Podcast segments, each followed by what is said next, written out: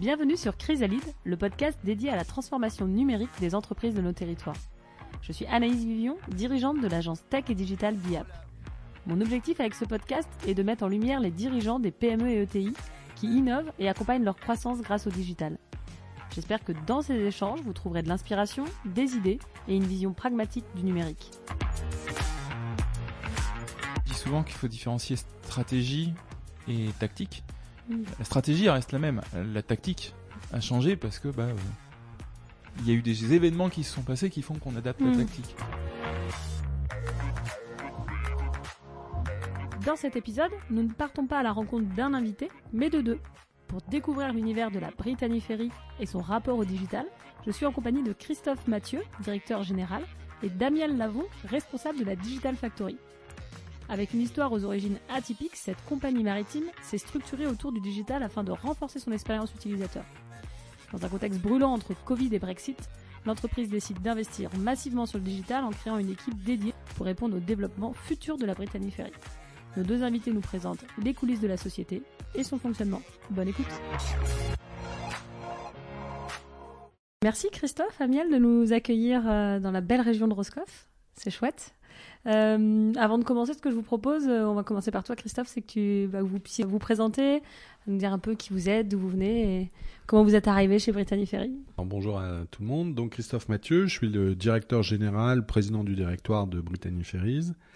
Euh, je suis dans la compagnie depuis 1992 et j'ai commencé par travailler 8 ans en Angleterre. Et puis après, j'ai rejoint le siège en 2001 et de fil en aiguille, je suis devenu le directeur général depuis 2016. Voilà. Et avant, tu as bossé où? Ah bah avant, je sortais, c'était quasiment à la fin de mes études. Hein, 24 D'accord. ans, j'ai rejoint Brittany Ferries à Plymouth et depuis j'y suis. Donc euh, j'ai quand même fait des stages et j'ai d'autres expériences, mais elles sont limitées. D'accord, donc tu es un pur produit Ah, Brittany Ferry. Baby, à Brittany Ferries Baby. Ok. Et Amiel, toi de ton côté? Alors bonjour à tous. Euh, donc Amiel Lavon. Donc moi j'ai reçu un Ferry beaucoup plus récemment parce que c'était en août 2020 en, en pleine crise Covid. C'était une arrivée particulière. Et en fait avant donc moi je suis plutôt un pur produit euh, informatique et digital. Euh, je suis tombé dans Internet avant, enfin dans les fins des années 90. Après j'ai fait des études. IT, donc j'ai pu passer par administration système. J'ai beaucoup travaillé dans l'open source et après dans les télécoms euh, où je me suis euh, évadé vers Paris. Et puis je voulais revenir euh, dans l'Ouest et là j'ai rejoint un ami à moi euh, qui crée une, ag- une agence digitale. Et de fil en aiguille, on, a rejoint un groupe allemand qui était pour le coup mondial. On était la, une filiale française. Puis après quelques années, euh, j'en ai eu marre, je voulais voir d'autres euh, choses, donc j'ai décidé de partir. Le Covid est arrivé, donc pile au, au bon moment hein, quand on recherche euh, de nouvelles expériences. Et puis là, j'ai vu que Brittany Ferry cherchait à se muscler dans le digital en plein premier confinement, donc j'ai pas mal hésité en me disant mais c'est un peu bizarre entre le Brexit et le Covid qu'une entreprise comme Brittany Ferry décide d'investir dans le digital, mais j'ai quand même euh, entamé les discussions et puis euh, je suis arrivé voilà, en août 2020 pour rejoindre euh, cette belle aventure. Chouette. Et alors Brittany Ferry, c'est quoi l'histoire? Euh, Parce que bah il y a, il y a une activité, mais il y a aussi un- une raison d'être. Euh, on est quand même euh, Alors, euh, au bout de la Bretagne, donc euh, on est au bout de la Bretagne. Donc, on... donc la- l'histoire de Brittany Ferries, elle commence dans les années 70 avec euh, Alexis Gourvenec qui était un, un paysan visionnaire, mais qui avait un peu révolutionné le modèle agricole en Bretagne en créant des coopératives, euh, une SICA, et qui, en bon visionnaire qu'il était, se disait que pour développer ce bout de la Bretagne et qu'elle devienne autosuffisante, il lui fallait notamment, pas que, un port à Roscoff pour pouvoir exporter la production légumière. Il n'a pas trouvé d'armateur, il a eu le port, enfin le, le pouvoir central a construit le port, il n'a pas trouvé d'armateur, donc il a décidé que il allait quand même pas rester avec un port vide, et donc s'il pouvait faire paysan, il allait pouvoir faire armateur. Donc avec ses amis, il a décidé de monter Brittany Ferries dans les années donc 73. On- va faire court, 45 ans plus tard, enfin plus que ça d'ailleurs, presque 50 ans plus tard, on est toujours contrôlé par les coopératives agricoles, mais l'entreprise a complètement muté, puisqu'aujourd'hui on exploite 12 bateaux dans 12 ports, des lignes entre l'Angleterre et la France, l'Angleterre et l'Espagne, est entre l'Irlande et l'Espagne et la France et l'Irlande. Autrement dit, on a quatre pays Mm. sur l'arc atlantique qu'on dessert, avec 80% de l'activité aujourd'hui qui est dérivée du passager et seulement 20% du fret. Donc on est né pour transporter au départ des choux-fleurs. Aujourd'hui, on ne transporte pas beaucoup de choux-fleurs, on transporte surtout des touristes. Et à l'intérieur des 80% du business passager, 85% des passagers sont des Britanniques. Et comme on est une entreprise qui a été créée par les paysans pour le développement économique de la Bretagne, nous n'employons quasiment que des marins français et nous sommes le premier employeur de marins français. Donc nous avons globalement un business model qui est de vendre du tourisme, du loisir, du temps de loisir euh, dans les régions en France ou en Espagne, mais qui est produit par des marins français. Donc on a des recettes en livres et des coûts en euros, pour la faire Mm. courte. Et un des déficits génétiques complètement assumés par les actionnaires de Britannic Ferries, c'est ce, ce- cette complexité du business model, puisqu'on a une re- des recettes en livres et des coûts en euros. Hmm. Et c'est combien de personnes en- alors, on a une activité saisonnière, puisque l'été, on emploie pas mal de gens euh, en saisonnier, mais on va dire qu'en en CDI, on est 1800, et en haute saison, on monte, on monte à 2400 à peu près. D'accord. Et c'est- c'est-à-dire le chiffre d'affaires de Brittany Ferry, c'est vraiment du coup le transport. Mais comme tu le disais aussi, il y a une vraie raison d'être euh, territoriale de développer le tourisme en local, quoi. Ça, le tourisme et l'emploi. et l'emploi. Et la logistique aussi, hein, et les flux, euh, le flux de camions, etc. Parce que le ferry, donc le but c'est de remplir des garages. Et les garages, ils sont remplis soit par des véhicules individuels, donc avec les touristes, etc., soit par des camions. Donc on fait deux métiers différents. On est à la fois dans la chaîne du tourisme, on est un maillon de la chaîne touristique, et on est aussi un maillon de la chaîne logistique. Hmm. Et les deux n'ont vraiment pas grand-chose à voir. Mais nous, en fait, on a deux activités qui sont... Et une, c'est très B2C, Hmm. le tourisme, et l'autre c'est que du B2B, euh, Et la logistique, il y a le un- fret. t'as un pourcentage en tête entre le tourisme et 80-20. 80-20. 80% de l'activité, hein, c'est ce que je disais, est générée par les passagers, on va dire le tourisme, et 20% le fret. Mais c'est deux activités qui sont, euh, pour le coup, qui n'ont pas grand-chose à voir l'une avec l'autre. Mais nous, dans nos garages, c'est ce qui fait euh, qu'on remplit le garage avec les deux.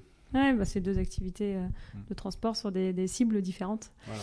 Et hum, il y a une question que je pose toujours à, à, tous me- à tous mes invités et qui va forcément m'intéresser pour Brittany Ferry, c'est un peu les, les- les grandes, euh, dire les grandes étapes euh, qu'a vécu Brittany Ferry et qui ont fait que du coup ça a été des, des chamboulements et que ça a amené à de la transformation. Donc forcément on va parler de la transformation digitale, mais est-ce qu'il y a eu, euh, est-ce que tu peux nous, nous dire des choses qui sont arrivées euh, par le passé, puis peut-être plus proches, qui ont été des, des, des, enfin, Ouais. des, des- des vecteurs de changement en tout cas dans la stratégie que de la c'est boîte surtout ces 15 dernières années que l'entreprise a été euh, confrontée à beaucoup, beaucoup de changements. Alors, il y a le changement autour du numérique, du digital, on va y revenir, évidemment. Mais il y a aussi une pression environnementale, euh, sociétale autour de notre performance environnementale, qui a commencé il y a 15 ans, mais qui va se développer beaucoup. Euh, on a d'autres ruptures aussi, euh, l'Internet, enfin, c'est le digital, mais donc je pense que c'est vraiment ces 15 dernières années où on a eu beaucoup de choses qui ont changé, mais nous en plus on a touché le gros lot parce que structurellement on a aussi une grosse rupture, le Brexit. Et on peut aussi considérer que le Covid est une rupture aussi, puisque pendant Mm. deux ans on n'a pas eu d'activité ou très peu.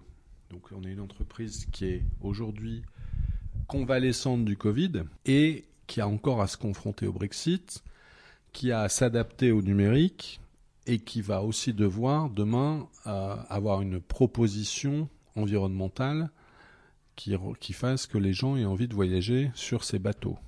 Donc en fait, les grandes étapes de l'entreprise, enfin l'entreprise a, a été souvent plutôt calme sur ces premières années, et là les grands changements euh, sont vraiment euh, depuis quelques années, quoi. Ouais, c'est- c'est pour pas faire trop long. Calme, non, parce que comme on a, non, parce qu'on est né dans les choux-fleurs, on a des actionnaires qui ont vraiment une vision d'aménagement du territoire, mais qui eux-mêmes n'ont pas des moyens financiers extrêmement importants.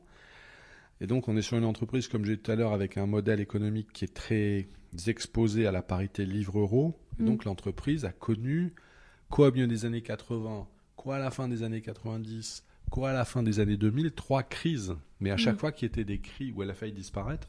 D'accord. Mais à chaque fois, c'était des crises liées directement à la parité livre, livre franc ou livre euro. Hmm.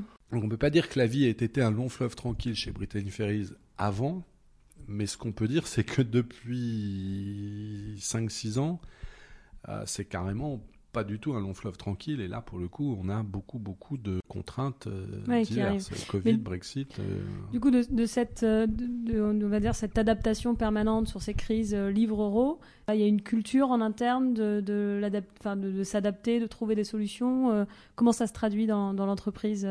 On est tout sauf une entreprise dont l'avenir est assuré. Il faut qu'on se batte tous les jours. Parce qu'on est déjà fondamentalement une entreprise du fait de cette euh, exposition à la livre.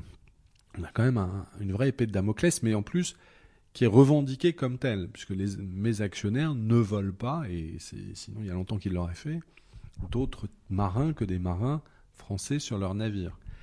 Donc on assume notre difficulté. On n'est pas en train de pleurnicher, mais on l'assume. Mais en attendant, elle, elle fait que l'entreprise est quand même fondamentalement exposée. Ça, les gens le savent. Mais à l'inverse, on a peut-être quand même un vrai enjeu de... On est né à Roscoff, on a quand même un une espèce de manque peut-être d'exposition au monde extérieur qui fait qu'on n'est pas non plus une entreprise qui a su s'adapter, ou en tout cas à mon goût, qui n'a Mm. pas, qui a pas su structurer forcément tous ces process internes et qui n'était pas forcément en quête d'adaptation jusqu'à ces dernières années et je vais m'arroger un petit peu cette initiative de vouloir vraiment projeter l'entreprise dans son futur et pas juste euh, ah bah on n'est pas mort on verra demain. Hmm. Ce qui est hyper intéressant, c'est qu'en fait, vous avez la difficulté, c'est le positionnement de départ.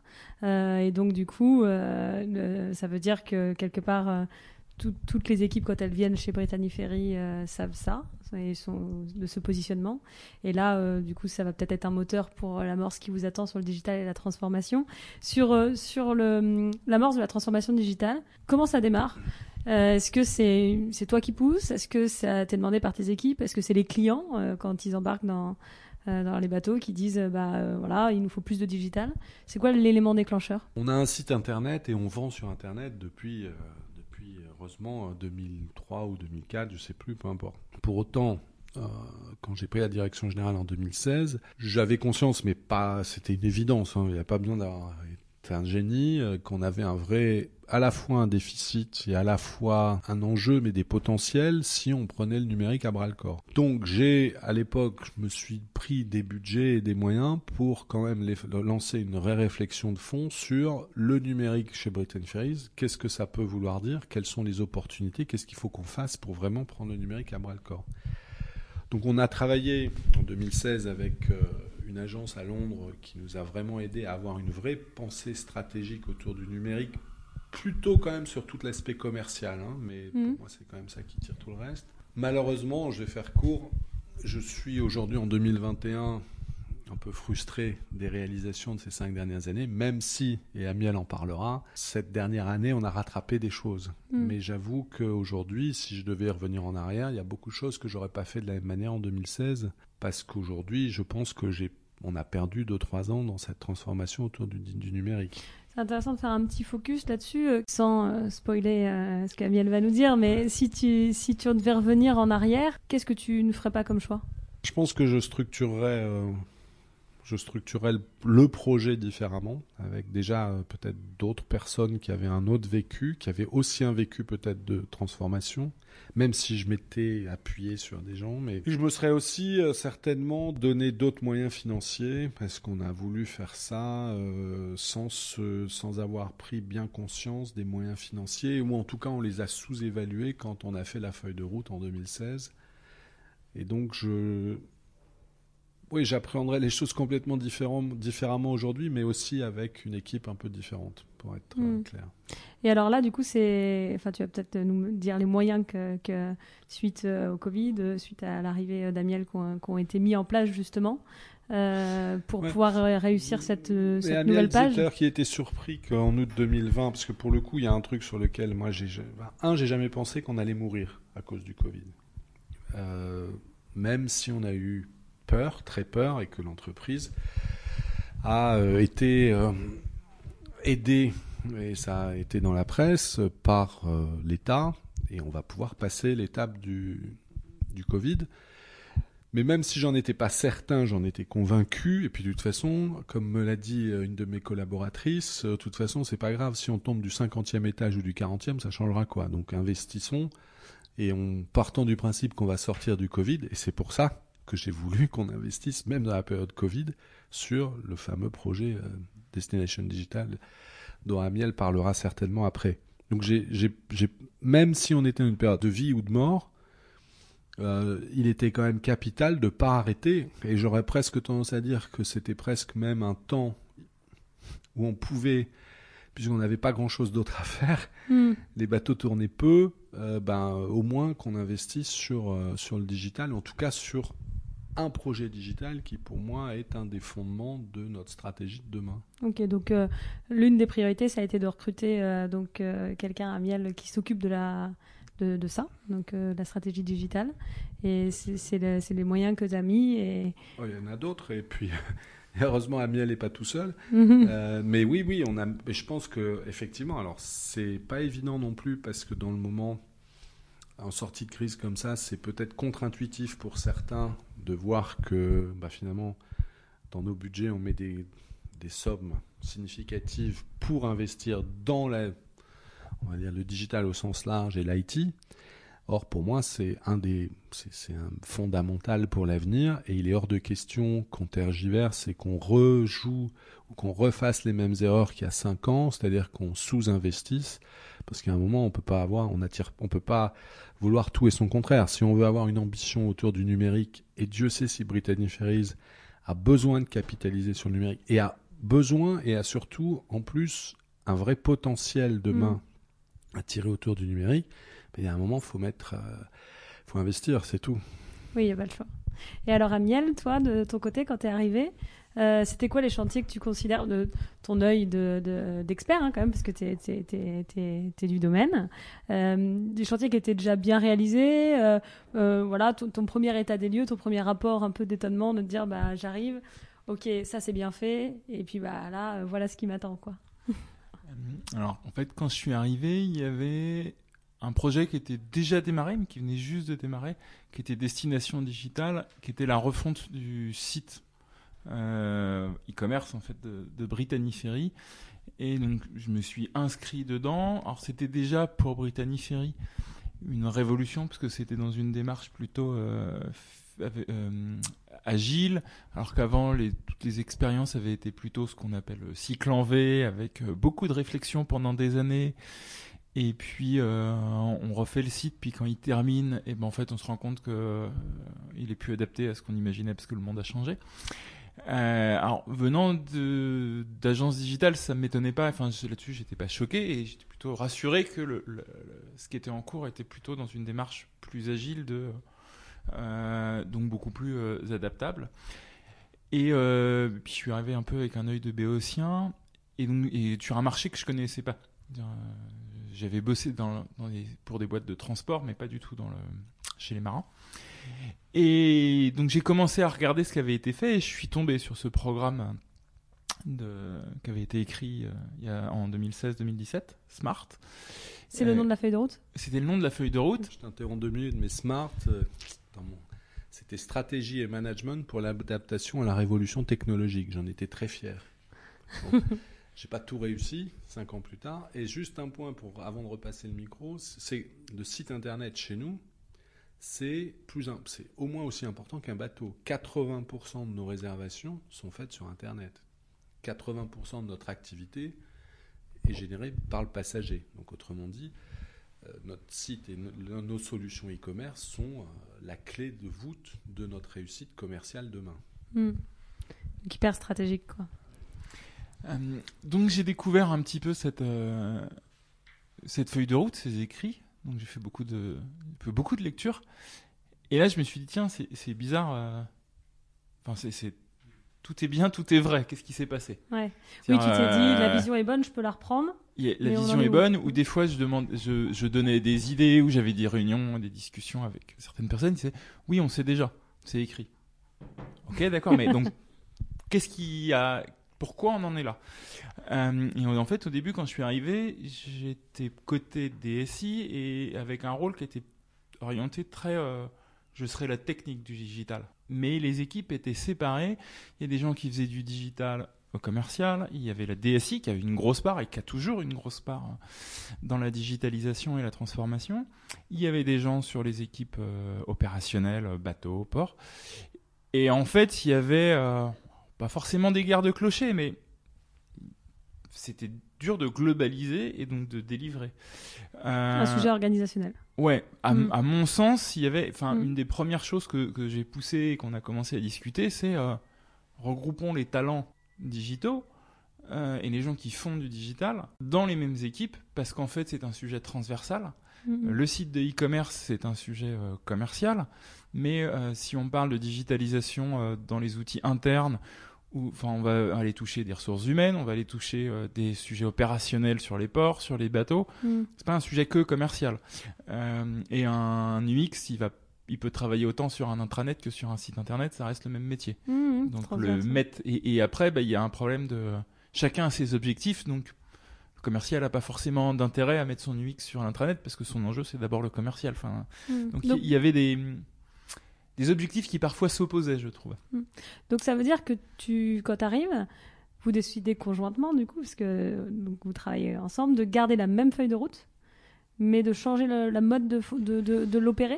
Alors, en fait, dans la feuille de route qui était très commerciale, enfin oui, enfin on- après on va devoir la mettre à jour parce que le Covid est passé par là, donc nos clients, comme le disait Christophe, c'était très orienté euh, commercial, donc le parcours du voyageur. Euh, sauf que le voyageur de 2017 et le voyageur de 2022, c'est pas le même. Euh, le Covid est passé par là, ils cherchent pas les mêmes choses.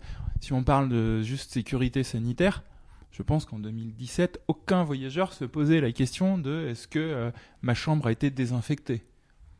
Il y avait un sujet nettoyage, ma chambre doit être propre, ma cabine doit être propre, mais désinfecter, c'était pas un sujet. Mhm. Euh, qu'on se retrouve avec des contrôles sanitaires, les gens doivent être vaccinés pour prendre des bateaux. En 2017, ça n'existait pas. Donc le parcours a changé. Par contre, les... hum, dans l'ensemble d'un point de vue macro, cette feuille de route, euh, on peut Garder l'appliquer, il faut la délivrer. Euh, et je dirais que je dis souvent qu'il faut différencier stratégie et tactique. Mhm. La stratégie reste la même. La tactique a changé parce que bah, euh, il y a eu des événements qui se sont passés qui font qu'on adapte la Mhm. tactique. Et mais que pour appliquer cette stratégie, fallait euh, se regrouper et donc prendre les meilleurs talents et les équipes concernées. Et on a euh, très récemment en fait euh, recréé une, des, des équipes digitales avec des gens qui venaient de la DSI, des gens qui venaient du commercial, des gens qui venaient chez nous de la partie plus opérationnelle des marins, pour appliquer cette feuille de route et délivrer cette feuille de route. Et du coup, ça fait une équipe de combien de personnes? Entre 50 55 à peu près. Donc, tout métier confondu, finalement, tu te retrouves avec tous Voilà. les métiers d'une agence. Euh, En des, interne. Des développeurs, des UX, des testeurs, des product owners, des scrum Mm. masters, des gens qui font de l'optimisation. Alors la partie marketing et la partie activation, médias, achat d'espace, c'est resté au marketing et au commercial. Euh, et comme je le disais, euh, on n'est pas les seuls à faire de la transfo. Euh, L'IT, enfin la DSI a des d'énormes chantiers, elle les opère et fait un, un aussi gros travail. Parce que pour transformer une entreprise, on ne transforme pas que ce qu'il y a devant. Mhm. Euh, il y a des chantiers sur des outils finance, sur des outils euh, maintenance de bateaux. Euh, ils ont Oui, aussi juste- une énorme euh, Oui, c'est juste euh, pas les mêmes sujets, en voilà. fait. Et, et qu'on a besoin d'eux. C'est-à-dire qu'il y a une très forte collaboration, un alignement euh, des sujets euh, sur ce, avec, la DSI euh, très fort. Et cette réorganisation, elle s'est faite sans douleur pour les équipes? C'était une évidence pour tout le monde? Il a fallu convaincre. C'est jamais évident, hein, Euh, forcément. Après, je dirais que c'est pas, pour le coup, c'est pas inhérent à Brittany Ferry. dans toute entreprise, il y a des guerres Oui, de clochers, des guerres de pouvoir. De, je veux avoir mon précaré. chacun veut faire son appli, son digital. Enfin, pense avoir raison. Et moi, j'ai essayé de me positionner sur euh, euh, un côté. euh, c'est pas que je sais mieux que les autres. C'est euh, je suis là pour vous servir et pour vous servir au mieux. Et pour vous servir au mieux, vaut mieux je pense qu'il faut vaut mieux regrouper les gens. Je vous servirai mieux. Euh, et ça, ouais. C'est plus possible. mon passé agence. J'ai vu des centaines d'organisations sur le digital. Des fois, on le met au commercial, des fois, on le met à l'IT, des fois, on en fait une direction. Il y a des modèles qui marchent et qui marchent pas, et c'est chaque entreprise doit trouver son chemin. Hmm. Et alors, dans cette feuille de route, il y a quoi comme grand, grandes étapes? Pour rentrer un peu dans, dans des choses concrètes, euh, donc Brittany Ferries, l'essentiel de son activité, c'est autour du passager, c'est le tourisme. Nous, nous sommes dépendants, demain, notre succès dépend de la, du choix de nos destinations par nos passagers. Donc, on s'est donné comme positionnement de marque, comme euh, slogan de positionnement de marque, de révéler les fabuleuses destinations de l'arc atlantique. Et évidemment que le voyage par la mer est bien plus agréable que le voyage par l'air. C'est les deux grands axes. une fois qu'on a dit ça, pourquoi on dit ça? Parce que les gens ne prennent pas le ferry à l'inverse du bateau de croisière. Le ferry, bateau de ferry, on a des bateaux de qualité qui offrent un service de qualité, mais on n'offre pas l'expérience d'une croisière. Hein. On n'a pas un circuit de cartes et on n'a pas, euh, hmm. euh, on fait pas de la varap sur nos sur nos bateaux. Donc, et les gens prennent le ferry avec leur véhicule pour visiter les régions qu'on dessert. Et en plus, nous, Brittany Ferries, notre champ d'action, il est limité à l'arc atlantique. J'ai ni les pouvoirs, ni le mandat de mes actionnaires, mais ni les pouvoirs économiques, demain, d'aller, comme une compagnie aérienne qui serait européenne, comme un Ryanair ou un EasyJet. Moi, si demain, les Anglais vont plus en France, euh, j'ai pas grand-chose d'autre à vendre. Hmm. C'est-à-dire qu'on est très dépendant de l'attractivité touristique des destinations, mais c'est pour ça qu'on en fait nous-mêmes un, point de stratégie. Peu importe ce que font les offices de tourisme, peu importe ce que font euh, les, oui, les offices de tourisme, nous, de toute façon, notre avenir dépend. Alors à nous, on peut travailler avec eux, c'est pas le sujet, mais nous, notre avenir dépend aussi de savoir vendre ces destinations-là, à condition de les vendre avec, avec un véhicule et de mm. passer et, de promouvoir le voyage par la mer. Donc une fois que j'ai dit ça, c'est quand même très concret et ça veut dire que c'est ce qui va alimenter demain notre stratégie pour rendre le voyage par la mer dans nos destinations à nous mm. et elles sont pas extensibles, elles sont finies mais on a de la chance parce qu'elles sont vraiment belles. Et en plus elles sont pas mainstream. Mm. C'est-à-dire que nous, c'est pareil, on est Brittany Ferries, on n'est pas Ryanair, pas, on n'a pas besoin, de toute façon, on n'a pas la capacité de, faire voyager 6 millions de passagers par an. Une année normale chez Brittany Ferries, c'est 2,4 millions de passagers. Si on peut faire 2,6 millions, 2,7 millions, j'aimerais beaucoup le faire, et c'est un de nos objectifs. Mais ce que je veux dire, c'est qu'on n'est pas, on vend pas la Méditerranée, on vend pas les charters à Benidorm, on vend l'inverse. On mm. vend, vous prenez votre voiture, vous allez euh, pouvoir prendre votre vélo, vous allez aller dans des régions plutôt rurales, vous allez découvrir des merveilles de l'Espagne du Nord, de la Bretagne, de la Normandie. On ne vous vend pas la Côte d'Azur. On vous vend l'Irlande, on vous vend le sud de l'Angleterre. Donc on a un côté un peu décalé par rapport au mainstream, par rapport à, aux charters, etc., etc. Et c'est là-dessus qu'il faut qu'on joue aussi, parce qu'on a à vendre et à, et à promouvoir cette expérience-là demain et c'est une des responsabilités d'Amiel. De, une fois qu'on mm. a dit ça, c'est facile. Après, il faut le mettre en musique. mais c'est tout ce qu'on essaie de construire aujourd'hui. il y a une logique euh, du coup dans cette euh, dans cette feuille de route. Après, qu'on peut, j'imagine, découper en sous-projets qui sont vraiment cette euh, ce travail de parcours. Enfin, déjà de, de, faire venir le voyageur. Par ce que tu disais, et puis après de travailler sur son expérience, j'imagine, de voyage.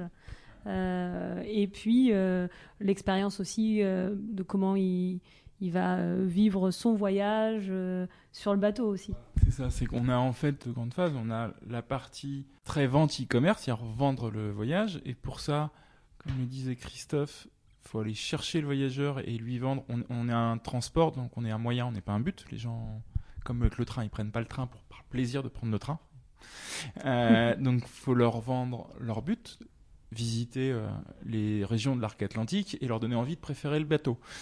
Donc là, ça va plus être des sujets qui vont être très euh, content marketing. Euh. Et juste par rapport à, un billet d'avion, ça coûte combien pour un voyageur de, de, faire euh, Roscoff, du coup, l'Angleterre Ouais, alors avec le yield management, je, peux faire une réponse de Normand en disant ça dépend de la période, ça dépend de la famille, ça dépend d'un tas de trucs. pourtant, on est à la pointe mais c'est plus cher, mais ce hein. sera toujours un peu plus cher. Pourquoi? Parce que à la fois vous y amenez votre voiture, vous y amenez, il n'y a pas de limitation de bagages, vous pouvez mettre le chien, la planche à voile, les vélos, hmm. et euh, vous pouvez prendre trois valises par personne, enfin, à condition que ça rentre dans la voiture. Donc c'est un peu plus cher, mais c'est que l'aérien en, prix de billet, mais hmm. en tout inclus si on intègre le fait, ah, ça dépend ce qu'on veut faire en vacances. Si on veut être planté dans un appartement et descendre juste à la piscine et remonter, c'est sûr qu'il n'y a pas besoin de prendre sa voiture. Encore une fois, nous, on vise pas ce type de tourisme-là. On vise le tourisme un peu plus. Donc c'est un vraiment une d'une expérience à expérience. part. Voilà. On va pas se dire euh, j'ai besoin d'aller en Angleterre, euh, ça va pas être une concurrence l'avion ou le bateau, c'est plus vivre une expérience en tant que telle quoi. L'Angleterre euh, du, su- du sud et euh, pouvoir euh, bouger ou euh, être, oui, être en visite et, et vouloir visiter les, les- les endroits avec, euh, avec le véhicule. On a des clientèles en plus, alors pour le coup, hein, pour juste illustrer le point, par exemple, on a une très très grosse clientèle ou un très gros élément de clientèle, les, les motards sur l'Espagne depuis l'Angleterre. D'accord. On a euh, certains départs sur le Pont-Aven de Plymouth vers Santander où on a 150, on est obligé de limiter d'ailleurs parce qu'on a un problème dans le garage sinon. On a jusqu'à 150 motos, donc c'est c'est des groupes de 4-5 motards, euh, plutôt des hommes, plutôt vers la cinquantaine, qui se font plaisir et qui partent 3 ou 4 jours entre potes faire un tour euh, dans, dans le nord de l'Espagne. Ça, c'est si vous voulez partir avec votre Harley avec vos potes, euh. C'est difficile avec Ryanair. Et ça, c'est des vraies expériences. Bah, c'est un exemple. On a un autre type de clientèle, vous allez vite comprendre, qui fait qu'on a des... Alors pour le coup, le mot niche s'applique encore plus, puisqu'on a une niche bien particulière, qui est les propriétaires de chiens et de chats, Mm. d'animaux domestiques euh, britanniques, puisque les Britanniques, heureusement avec le Brexit, ça n'a pas changé, peuvent, il n'y a plus de quarantaine, hein, on peut venir avec son Mm. chien à condition de montrer euh, les vaccins qui vont bien, etc. Et aujourd'hui, c'est quasiment 10% de nos passagers qui voyagent avec leur animal domestique. D'accord. Ça, pareil, une, c'est une expérience, et puis en même temps, c'est. C'est comme ça, les gens veulent voyager avec leur chien, et pour nous, c'est très bien, parce que c'est quand même beaucoup plus pratique avec son chien, de, de le mettre dans la voiture ou dans une cabine qui autorise les chiens, que dans l'avion. Mm. Donc on a aussi des, des segments de clientèle qui, qui viennent avec notre mode de transport. À nous demain de savoir euh, les mettre en valeur sans avoir à acheter un Ouais. petit chien à chaque famille anglaise, qui pourrait pourtant être une bonne idée. Oui, donc c'est hyper intéressant parce que ça veut dire que l'approche digitale, elle est pas, euh, enfin, elle, est- elle commence pas uniquement dans je veux réserver mon billet. Il y a tout ce côté aussi commercial, un petit peu digital commercial en amont Oui. pour euh, faire envie à la destination et la manière d'y aller, quoi. Voilà. Et si je reprends le cas des chiens, actuellement, bah, par exemple, on est très orienté sur oui, on peut voyager avec son chien, mais l'objectif va être de d'expliquer aussi euh, à nos clients ce qu'ils peuvent faire avec leur chien quand ils sont arrivés à destination. Parce que c'est bien beau d'avoir euh, son chien, mais euh, on sait que les plages en Bretagne pour les gens qui ont des chiens, c'est pas, enfin, elles sont interdites en été pour la plupart. Donc voilà, c'est accompagner les clients avant qu'ils prennent son billet dans son expérience de voyage pour lui vendre euh, toutes ces destinations et l'expérience euh, globale pour des motards. euh, Mm. faut leur faire découvrir qu'il y a des parcours en Espagne en- ou des road trips en Bretagne à faire. Donc ça, c'est un des gros pans. Ça, c'est le site internet. Voilà. Et il va y avoir... campagnes d'acquisition, j'imagine. et- Voilà, qui sont pour l'instant très marketing, mais il va y avoir une partie contenu sur le site, enfin vraiment ce que je disais, SEO à faire et à renforcer pour dire sortir du côté ferry, parce qu'actuellement le contenu est plutôt orienté sur une fois que j'ai décidé de prendre le bateau en fait, Mm. mais euh, il y a l'avant. Et l'autre partie, ça va être l'expérience du passager. On est, c'est une fois que j'ai pris mon billet. comment je vis mon expérience euh, et, et en quoi elle est différente. Euh, et là, eh ben, on doit accompagner des gens qui sont dans une voiture, donc qui vont se trouver, qui vont devoir se repérer dans un port. C'est pas la même chose qu'un aéroport de faire un check-in parce qu'on n'est pas tout seul, mais il y a quatre personnes dans la voiture. euh, Enfin, on les fait pas encore sortir pour les passer dans des scanners euh, 3D comme dans certains aéroports. Donc, qui est pas un moment, et dans le voyage, c'est jamais un moment sympa de passer la douane, de passer euh, les contrôles. Et puis après, il y a la vie à bord, parce qu'en fait, à la différence d'un train ou d'un avion, on cumule le métier du transporteur, le métier d'hôtellerie, parce qu'on a des cabines, les gens y dorment, donc avec bah, un écran dans les, dans les cabines, enfin tout ce qu'il peut y avoir comme dans un hôtel, le métier de restauration, parce qu'on a des restaurants, on a des magasins, donc c'est Mm. du retail, Euh, on a des cinémas, on- donc on est euh, on n'est pas dans la croisière, mais on a une expérience de croisière d'une nuit. Euh, et donc tout ça, euh, en fait, on doit transformer la SNCF et transformer, et transformer le groupe Accor. Ouais, c'est un peu ça. Donc, euh, et ça, c'est une autre démarche avec une complexité technologique. C'est que pour l'instant, à bord, c'est pas simple d'avoir une connexion Internet. Euh, Et alors, du coup, pour, décortiquer un petit peu, euh, donc ça veut dire que sur ce côté, donc commande de billets, enfin voilà, donc site internet, faire venir le voyageur sur la philosophie du voyage dont tu parlais tout à l'heure. après, sur l'expérience pour embarquer, là, du coup, il y a tout un process digital que tu as mis en place avec tes équipes, que, dont vous travaillez avec, avec aussi, j'imagine, les équipes qui, qui font ces, ces embarquements. Alors là, on, je décortique un petit peu. Hein. Mais on vient de démarrer euh, et pour l'instant, c'est le cœur effectivement cette année. C'est que, comme on le disait, on a eu le Covid et le Brexit et tout ça fait que euh, un des points de désagrément pour nos clients majeurs et, encore plus cet embarquement parce qu'on a plus de contrôles douaniers, les contrôles sanitaires. Euh, et que quand on faisait en 2019 45 secondes, une minute par voiture, a tellement de contrôle que maintenant on met 4 minutes.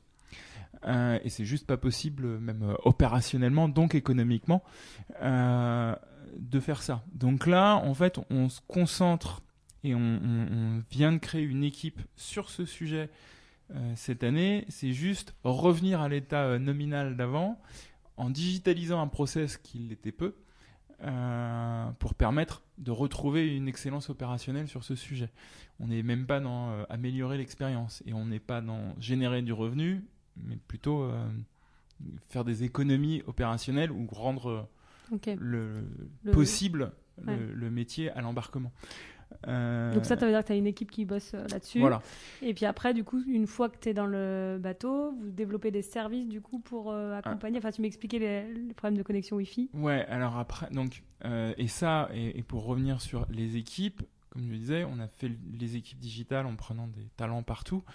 le product owner de cette partie-là, c'est quelqu'un qui vient du côté marine de, de l'entreprise et qui connaît parfaitement les bateaux, euh, les opérations portuaires, euh, parce que ça nous semblait important. Euh, c'est facile d'arriver, oui, je fais du digital, mais si on n'a pas vécu ce que c'est qu'un bateau et ce que c'est qu'un port. Donc, ça veut dire que vous avez formé des, des, des personnes qui connaissent les métiers de Brittany Ferry au digital? Par exemple, ce product owner. Alors, il avait une appétence. Mmh. Si je parle de, Bastien, et par contre, c'est plus, il y a, on a un coach dans l'équipe, un, mmh. coach agile, euh, et en fait, euh, on l'accompagne sur plus des, aspects euh, méthodologiques, façon de penser, euh, là-dessus, même s'il avait une forte appétence, donc il partait pas. Euh, non, mais c'est chouette. Ça veut dire qu'il peut y avoir des transitions euh, entre les métiers plus historiques et puis les nouveaux métiers qui arrivent. Mm. Après, moi, ouais, je suis d'une génération du digital où il y avait personne qui avait, il y avait pas d'école qui formait, et donc j'ai toujours vécu des... et connu des gens dans le digital qui étaient arrivés là un petit peu par hasard. Mm. mon ancien associé avait une maîtrise d'histoire, donc. Mm. Euh, mais voilà, donc en tout cas, il y a ça, et ça c'est la priorité et la roadmap de l'année, c'est euh, fluidifier au port. D'accord. Euh, et après, à la suite de ça, effectivement, on va s'attaquer à son expérience à bord. Bah, parce qu'on est là dans, on a des clients qui vont vouloir de leur cabine réserver une au restaurant, vouloir consommer à bord, peut-être payer avec leur téléphone. on peut imaginer plein de choses ce que les gens connaissent dans le digital, euh, dans des hôtels, ouvrir euh, sa cabine avec son téléphone. Euh, mais on a une vraie problématique, c'est que connecter un bateau à Internet, c'est pas forcément simple. Il bouge, mm. Il est loin des éléments matériels techniques qu'on connaît actuellement pour capter de la 4G, de la 5G. les, les connexions satellites dont on peut avoir entendu parler souvent sont pensées pour une personne. Là, faut s'imaginer qu'on a quand même euh, plusieurs milliers de personnes qui se déplacent sur le même bateau en même temps. Donc on a plusieurs milliers de personnes à connecter. Donc c'est une problématique qu'on doit prendre en compte. Et aujourd'hui, euh, parce que ça me fait penser aux événements. Je sais pas si vous faites des événements, mais les connexions internet sont jamais bonnes aux événements parce qu'il y a beaucoup de monde. Donc mmh. sur un bateau, euh, c'est un peu un événement. Euh, mais par contre, il y a aussi la, la, partie matérielle qui est, qui est, plus loin des côtes. Il n'y a, y a pas de, de solution aujourd'hui pour avoir des débits qui sont bah, comme, comme sur nos, nos continents? Ça dépend ce qu'on fait, mais un simple calcul de bande passante si j'ai euh, allez 500 passagers qui regardent un film Netflix en HD parce qu'ils ont envie euh, sur euh, leur super tablette dernier cri qu'ils viennent de s'acheter, un simple calcul fait que c'est soit hors de prix, soit pas possible. D'accord. Donc ça limite quand même ce que tu peux faire sur le bateau, quoi. Oui, mais par contre après il faut réfléchir utilisateur, avoir une pensée utilisateur. Que veut l'utilisateur? Et euh, trouver des moyens euh, détournés pour lui offrir sans qu'il ait de bande passante. Il faut, faut partir du principe qu'il sera déconnecté. Et qu'est-ce que je peux lui offrir en avance? Qu'est-ce que je lui fais faire en avance? Donc comment je me sers aussi de ce, moment pas sympa au port pour l'accompagner dans euh, prépare ta mm. traversée? Parce que quand tu seras à bord, tu n'auras plus de connexion. Donc il y a des choses qu'il faut faire avant, il faut se préparer. Euh, gens pensent pas à télécharger les films avant, par exemple. Donc il y a mm. des choses à accompagner. Euh, et puis après, il y a la connexion au bateau lui-même, c'est-à-dire qu'il y a des services. Euh, si la personne veut de sa chambre réservée euh, sur le restaurant, qui est à bord, il n'a pas forcément besoin de la connexion à Internet. Il a besoin de la connexion sur le bateau. Mm. Mais ça aussi, et là mm. c'est plus pour la mes amis de la DSI, un bateau c'est fait de plein de métal. Donc avoir une couverture Wi-Fi, c'est un défi pour eux d'avoir une couverture fluide à bord. Et, on en a besoin pour offrir une, expérience digitale à nos clients et aussi à nos équipes. Parce que souvent, il y a un pendant. Euh, fournir une on ne peut pas fournir une expérience digitale à des clients si nos équipes n'ont pas une expérience digitale fluide. Il faut que les outils euh, soient en phase. Et aujourd'hui, euh, parce que là, du coup, on parle assez prospectif aussi de ce que vous êtes en train de mener. Aujourd'hui, dans le digital est présent à l'onboarding, même si du coup, il y a des, j'ai compris qu'il y avait des grosses contraintes pour améliorer ça. Et dans le bateau, tu as déjà des services euh, du coup euh, qui te permettent de commander au restaurant ou tout ça reste à créer? Euh, Tout ça reste à créer. D'accord, donc une grosse, grosse roadmap qui nous amène à combien de temps à peu près? Moi, j'aurais tendance à revenir sur ce qu'on s'était dit la première fois en 2016. Pour moi, on a au moins trois ans de boulot avant de vraiment être, euh, se dire qu'on a vraiment euh, impacté et qu'on va vraiment offrir une expérience client qui sera digitalisée. Hmm. Mais on sait ce qu'on. Alors déjà, je pense qu'on a, parce que là, évidemment, on vous fait pas un cours sur notre roadmap, mais, mais je, mais je pense qu'on est suffisamment. C'est déjà important parce qu'on est clair sur ce qu'on doit faire. Euh, c'était un peu plus clair, mais Amiel vient, va nous l'actualise en plus, et je pense qu'on est assez clair sur ce qu'on veut faire. Maintenant, il y a le comment, il y a les moyens. C'est vrai qu'on est l'environnement marin complexifie parce que le Wi-Fi, euh, hmm. on peut pas. J'ai pas les moyens d'envoyer un satellite là-haut euh, qui arrose euh, en bande passante tous nos bateaux. Donc il y a quand même une limite aussi budgétaire, mais, mais on va trouver des solutions et on est en train justement d'y travailler, ne serait-ce que là-dessus, sur faire un vrai appel d'offres pour essayer d'avoir de repenser notre stratégie Wi-Fi à bord. En tout cas, ce qui est hyper intéressant, c'est que le chantier, il est, il, est travaillé depuis euh, longtemps. Vous avez déjà eu des écueils dessus. Là, du coup, c'est une deuxième, euh, relance du, projet avec un, nouveau souffle, un nouveau fonctionnement. Donc, euh, c'est, c'est aussi très intéressant de voir bah, que, ce qui est aussi la réalité des, des, entreprises qu'on interviewe. Hein. Tout n'est pas non plus fluide dans la vision qu'on veut mener, que ce soit dans le digital ou d'ailleurs dans d'autres, activités de l'entreprise. Euh, et alors, du coup, si, si, on passe sur les équipes un petit peu, puisqu'on a bien compris que les équipes euh, étaient particulières, puisque c'est des marins, euh, comment ça se passe au niveau. Comment ils voient cette transformation?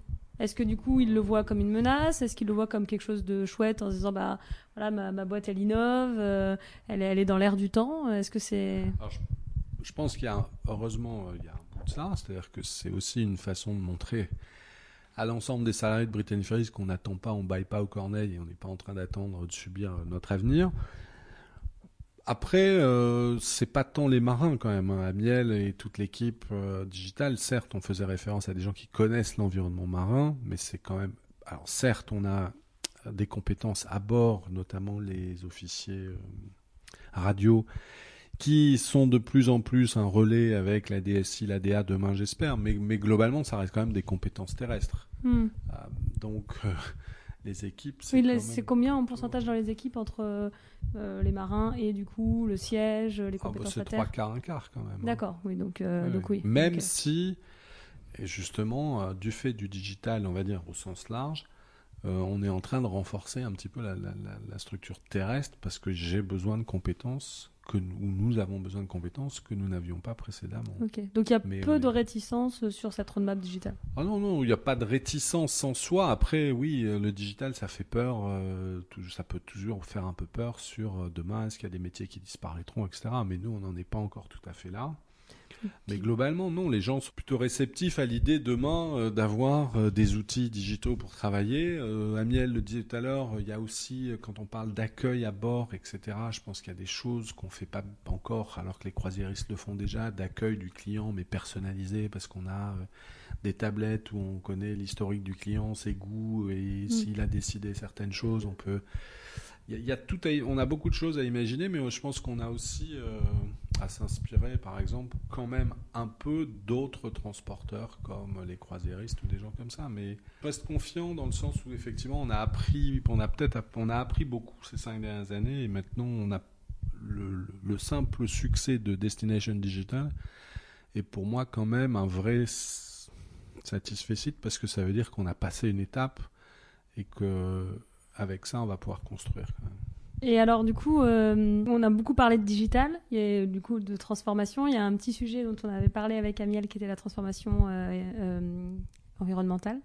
Je posais la question un petit peu en, amatrice hein, de, me dire, enfin, avec un regard complètement pas experte, de dire mais est-ce qu'un un bateau ça pollue plus que du coup un avion?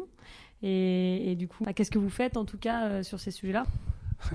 Un bateau, ça pollue moins qu'un avion, mais ça dépend aussi, c'est comme tout, du coefficient de remplissage. Ça dépend comment on mesure le- la pollution, hein. si c'est on est en valeur absolue ou si on ramène à ce qu'on a transporté ou aux mille, ou aux parcourus, etc. Peu importe, je dirais, qui est meilleur aujourd'hui, on a tous demain, et nous, autant que les autres, à faire notre évolution énergétique. Et on a tous demain, en tant que commerçant, intérêt à le faire parce que je suis intimement convaincu qu'on n'est qu'au début d'un vrai changement structurel où les consommateurs ou les voyageurs feront des choix qui vont être de plus en plus guidés par les performances énergétiques du moyen qu'ils vont utiliser. Hmm. Tout ça pour dire quoi? Pour faire court, Brittany Ferries aujourd'hui a un programme d'investissement dans quatre bateaux qui vont nous être livrés dans les années à venir au GNL, au gaz naturel liquéfié.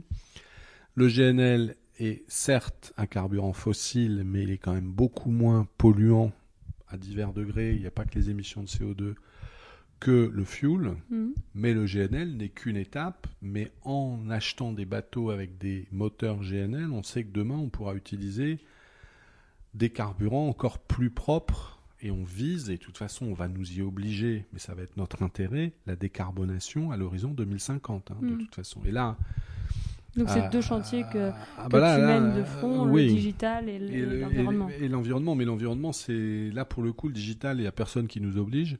Si on a envie de continuer à tout faire à la main, on, on deviendra obsolète et on sera peut-être. euh, alors que pour l'environnement, là, pour le coup, de toute façon, et c'est très bien comme ça, le législateur mondial nous oblige, puisque sans rentrer dans les détails, le maritime va avoir à partir de 2023 euh, sera, fera partie du Emission Trading Scheme européen et on aura aussi une notation sur la performance des navires euh, ABCDE et un navire qui sera classé E pourra pas rester E plus d'un an et Hmm. puis je pense qu'au bout d'un moment il y aura un name and shame et les bateaux qui se baladeront avec un E sur la coque, enfin un E seront euh, très difficiles à commercialiser comme expérience euh, pour les, la nouvelle génération.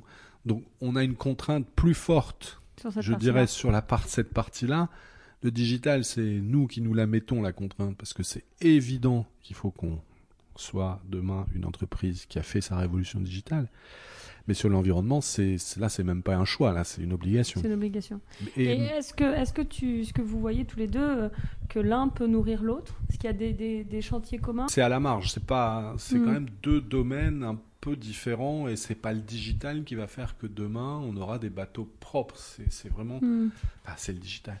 C'est l'innovation au niveau des, des moteurs Hmm. et aussi l'innovation au niveau des carburants qui seront utilisables dans les moteurs pour qu'il n'y ait pas d'émissions ou que les émissions soient les plus faibles possibles. Et là, pour le coup, on est quand même assez loin du digital. C'est hyper intéressant parce que finalement, les entreprises en ce moment, elles ont deux défis, hein, ce côté environnemental et ce côté euh, digital. J'ai toujours une question que je pose qui sont les défis à 5 ans, mais je pense qu'on les a, bien partagés. Et mais justement, ces entreprises qui sont peut-être un peu moins peu moins grosses que Brittany Ferry ou un petit peu plus juste au démarrage, qu'est-ce que vous leur conseillerez pour euh, du, du, coup bien engager leur transfo digital? Bah, Moi, si je revenais en arrière, c'est penser sa feuille de route et au moins multiplier par trois les coûts et les, et les difficultés qu'on projette. Les difficultés quand même euh, culturelles dans l'entreprise, mais surtout aussi l'environnement système qui est historique. On, on a, on a sous-évalué énormément de choses chez Britannique Ferry en 2016 et certains me l'avaient dit et je me suis dit ouais, non mais ça va le faire. Et en fait ils avaient raison, on aurait dû être beaucoup plus prudent ou plus on a sous-évalué complètement, à mon sens, avec le recul, la difficulté. Hmm. Et toi, Amiel? Pas penser à 5 ans. D'accord, bah, génial. Euh, mon expérience me fait dire qu'à chaque fois que quelqu'un a, prédit quelque chose à 5 ans dans le digital, ça s'est raté. Euh, et si on reprend juste 5 ans en arrière, euh, je pense que je crois que Instagram appartenait pas encore à Facebook, TikTok euh, mm, c'était inexistant. Le Covid n'était pas passé par là, donc personne, enfin le télétravail, personne n'imaginait l'ampleur que ça a pris et les visioconférences non plus. Et donc je dirais, on peut écrire à 5 ans, mais il faut pas considérer que c'est une fin en soi et il faut écrire ça. Les actions, faut déjà se dire, je fais quoi l'année d'après mm. C'est quoi dans un an et au bout d'un an, repasser un coup de shaker, dire ok, ce que j'avais écrit dans, pour dans 4 ans maintenant, c'est toujours vrai. Qu'est-ce qui a changé Comment je m'adapte Qu'est-ce que je change pour l'année d'après Et je fais quoi cette année-là Et faire ça plutôt euh, step by step et pas se penser plus gros que le bœuf non plus. Donc vraiment, euh, j'ai une vision, mais accepter que sa vision sera complètement fausse dans 5 ans. Ça me fait penser à Emmanuel Cadieu, un entreprise Cadieu qu'on a, a interviewé aussi, qui, qui prêche à fond les méthodes euh, Lean et qui dit euh, qu'elle a choisi de découper en petits projets parce qu'elle a dit des petits projets, c'est des succès. On peut les retravailler euh, régulièrement et revenir dessus et c'est un petit peu la même philosophie en tout cas que tu, que tu nous amènes. Christophe a, a, dû nous quitter mais, mais du coup ça m'intéressera aussi d'avoir ses sources. Mais qu'est-ce qui, comment tu t'inspires où est-ce que tu partages avec euh, peut-être euh, euh, d'autres d'autres responsables digitaux, d'autres PME de, TI Qu'est-ce que tu lis pour du coup grandir et du coup apporter des choses bah, toi dans ton quotidien, dans ton travail, à tes équipes? Ce que je lis, alors après, je pense un peu comme tout le monde la presse, qu'elle soit tech ou pas tech, d'essayer de comprendre les changements de, mentalité des gens. C'est plus presque que les changements technologiques, parce que pour moi, les changements technologiques euh, viendront plutôt mm. des gens plutôt que l'inverse. Euh, après, ça va être des réseaux euh, de gens du digital et pas que, d'entrepreneurs. J'ai aussi à un moment travaillé pour un incubateur, enfin travaillé, été bénévole pour un incubateur pour accompagner des startups et c'est toujours rafraîchissant un, de les accompagner parce que bah, euh, c'est toujours bien de voir des gens qui ont envie d'entreprendre et tout ça, mais aussi euh, bah, ça challenge parce que euh, on, est souvent confronté à des choses auxquelles on n'avait pas pensé, des nouveaux business models. ils réussissent pas tous, hein, mais mm. voilà, c'est ouais, le côté challenge, se remettre en question. C'est ce que je disais aussi, c'est c'est vrai qu'on n'a pas un savoir, pas la science infuse. Que, voilà, on doit toujours se remettre en question. Voilà, ayant eu un passé dans les agences digitales, bah, de tout ce qu'ont pu faire et font encore mes clients, parce que j'ai la chance d'avoir gardé des très bons rapports avec d'anciens clients et des choses mmh. comme ça. Euh, voilà. Euh, et tester, tester, tester, enfin, tester, s'entourer, enfin voilà, s'entourer, discuter, échanger. Mmh. Top. Et bah, merci beaucoup en tout cas, Amiel, et merci à Christophe aussi. Euh, euh, où est-ce qu'on est-ce qu'on vous trouve euh, si les personnes qui nous écoutent ont des questions sur LinkedIn? Alors, Sur LinkedIn, on nous trouve sans problème. faut nous envoyer. Après, voilà, je suis pas, moi, je suis très peu sous Facebook, mais sur LinkedIn, on me trouve. On, mettra les petits liens si, si, nécessaire. Bah, merci beaucoup en tout cas à tous les deux et, et à très bientôt. À bientôt. Merci. Merci d'avoir écouté cet épisode jusqu'à la fin. Si vous appréciez le podcast Chrysalide, n'hésitez pas à nous laisser 5 étoiles et à ajouter un commentaire sympa pour nous permettre d'avoir plus de visibilité et d'être mis en avant par votre plateforme préférée. Si vous voulez échanger sur le contenu de cet épisode, vous pouvez nous contacter sur nos réseaux, nous répondons à tous les messages. Enfin, si vous cherchez une agence pour vous accompagner dans votre transformation digitale, les équipes de BIAP se feront un plaisir de vous répondre. À bientôt!